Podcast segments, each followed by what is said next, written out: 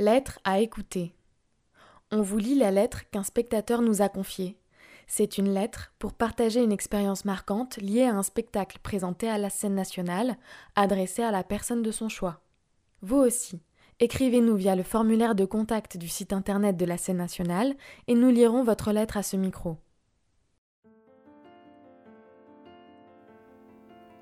Chère madame, ma voisine de fauteuil, faufilement le long de la rangée, scrutement des numéros de place, m'y voici.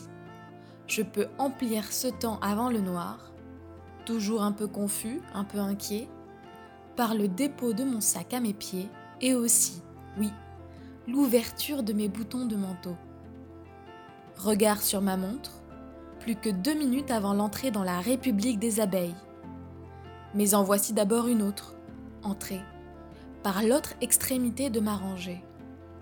Faufilement, scrutement, et on s'assied dans le fauteuil juste voisin.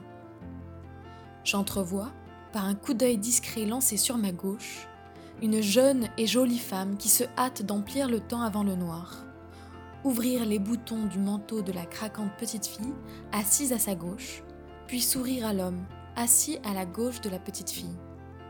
Noir début de l'enchantement qu'opère sur nous cette poétique ruche. Bruissement, bourdonnement, souffle dans la cité de cire. La petite fille s'exclame. La maman lui dit Chut Puis, se tournant vers moi, me dit des yeux Excusez-la. Ce regard, cette expression mi-amusée, mi-gênée. Vol nuptial et combat de catch entre les ouvrières la petite fille éclate de rire. La maman se tourne vers moi. Cette bouche. Mais ce n'est pas. La petite fille battra des mains, puis soufflera. La maman, mi-agacée, mi-ravie, se tournera vers moi. Mais oui, c'est elle. Lumière sale.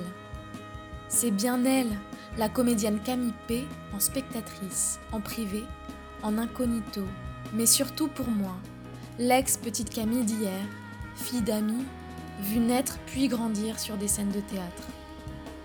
Retrouvailles sucrées.